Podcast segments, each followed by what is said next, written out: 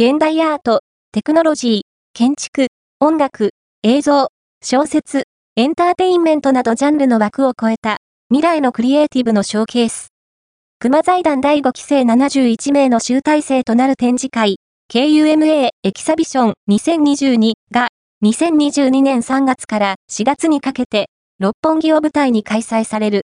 熊財団はコロプラの創業者である馬場勲敦が2016年に設立した時代を担う若きクリエイターの活動を支援、助成することを目的とした財団。創造性が共鳴し合う世の中にをビジョンに掲げ、25歳以下の学生クリエイターの育成を目的としたクリエイター奨学金の給付を行っている。その小学生の1年間の集大成である KUMA エキサビションは、ジャンルの垣根を超えた新しい才能を発信し、クリエイティブシーンに向けて、その可能性をプレゼンテーションする場として毎年開催されている。